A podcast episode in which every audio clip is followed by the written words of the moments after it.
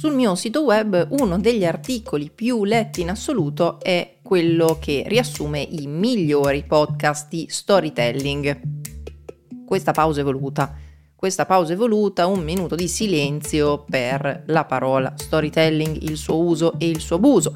Quindi oggi in questa puntata cerchiamo di ridare dignità a una delle parole più abusate dopo resilienza ma chi sono io? Io sono Rossella Pivanti, mi occupo di produzione podcast per brand, agenzie di comunicazione e agenzie di pubblicità, mi occupo anche della produzione di alcuni dei podcast originali di Storytel e faccio formazione a destra ma anche lungo e largo andate a cercare sul sito web rossellapivanti.it, lo stesso dove trovate anche all'interno del blog questo famigerato articolo sui podcast di storytelling. Ora, io mi sono interrogata tantissimo sul perché le persone andassero sul mio sito e andassero tutte quante a cercare proprio quest'articolo mi sono detta che da un lato sicuramente i podcast di storytelling in generale sono comunque molto ricercati, molto apprezzati e si fa fatica a trovare un podcast simile a un altro quando ti piace un determinato genere non, non è ben chiaro come fare a trovarne altri simili, quindi questo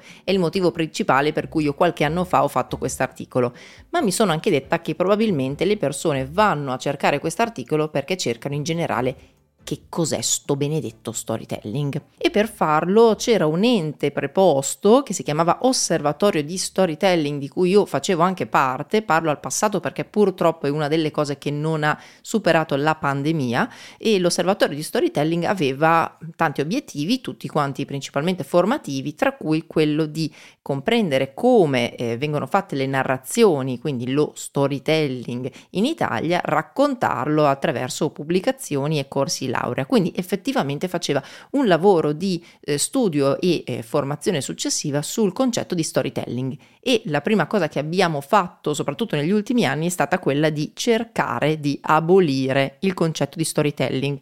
O meglio, non tanto cercare di abolirne il concetto perché non è un concetto che di per sé è sbagliato, è sbagliato l'uso del nome storytelling associato a quello che la gente ne fa. Che cosa accade? Accade che andiamo su LinkedIn e troviamo questo. Foto in bianco e nero, grande, possibilmente di un dettaglio struggente che così fa più audience. Tre righe, così poi clicchi e leggi il resto. Prima riga, Mario ha tre anni, perde il ciuccio. Seconda riga, Mario a 15 viene abbandonato dal cane. Terza riga, Mario a 26 ha fondato una startup milionaria che ora fattura 57 mila miliardi di euro. Punto. Cioè questo secondo le persone è lo storytelling. Quando ti dicono vai su LinkedIn e su LinkedIn tu devi scrivere qualcosa di te, devi fare lo storytelling di te, ci trovi quella roba lì. Ecco, quella roba lì è tutto quello che non è lo storytelling. Voi mi direte, vabbè, ok, grazie, parlare di quello che non è lo storytelling, parliamo di quello che è. Ecco, lo storytelling non ha, secondo me, a che fare con il dire, è molto più simile a una dimensione del dare. Quindi è molto meno legato a ciò che diciamo, ma è molto più legato al perché lo diciamo. Cioè lo storytelling ci aiuta a dire qualcosa per dare qualcosa. Anche Philip Kotler aveva parlato di questo, eh, parlando dello storytelling aziendale, cioè le aziende devono voler dare qualcosa mentre dicono qualcosa. E dare che cos'è? Dare è un sentimento di volersi relazionare con l'altro, cioè io voglio attraverso le storie che racconto i contenuti che produco creare una relazione con l'altro, l'altra persona che sta dall'altra parte per comunicare i miei valori, allo scopo di renderci degli esseri umani.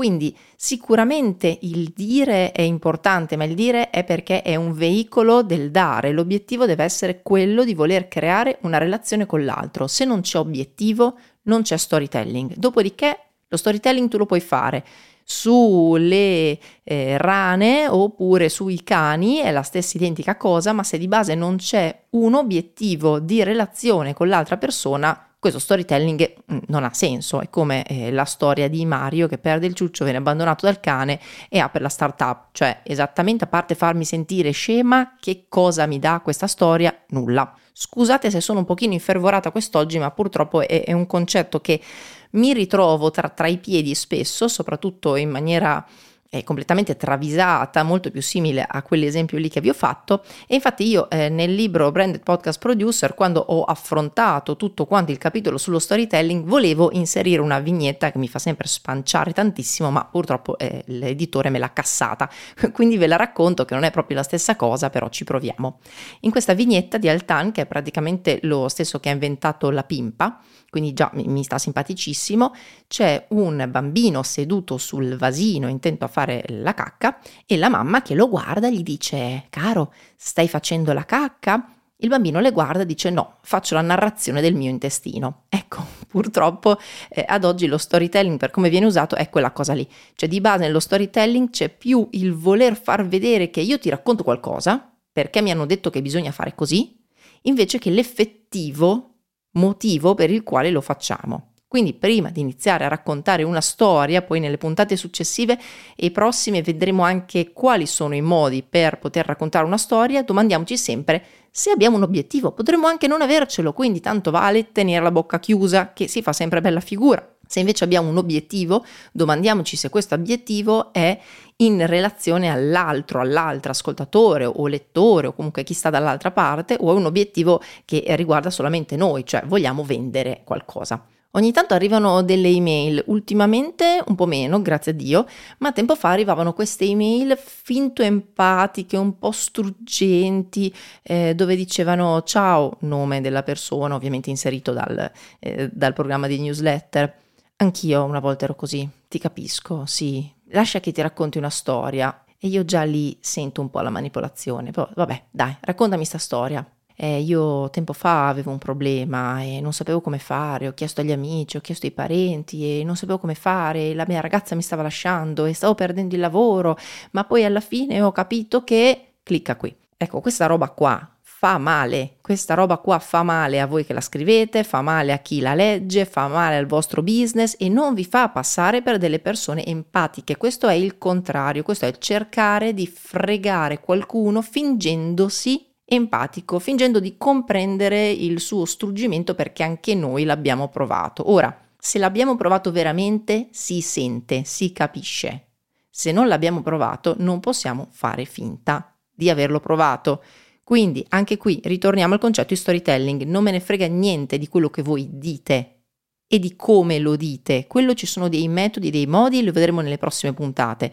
Mi interessa capire il perché diciamo qualcosa, il perché noi andiamo a raccontare qualcosa e perché vogliamo metterci in relazione con l'altro, perché una volta che scoperchiamo il vaso di Pandora del vero storytelling, non si torna più indietro, cioè le persone veramente entrano in relazione con noi è chiaro che dobbiamo essere pronti a farlo. La puntata di oggi era più che altro uno sfogo personale perché non ce la faccio più a sentire lo storytelling storpiato, utilizzato ormai dopo resilienza e la nuova veramente buzzword che potremmo tatuarci ovunque Spero che qualcuno di voi non l'abbia fatto. Se avete le foto di qualcuno che si è tatuato storytelling, vi prego mandatemele a info-rossellapivanti.it così almeno ridiamo.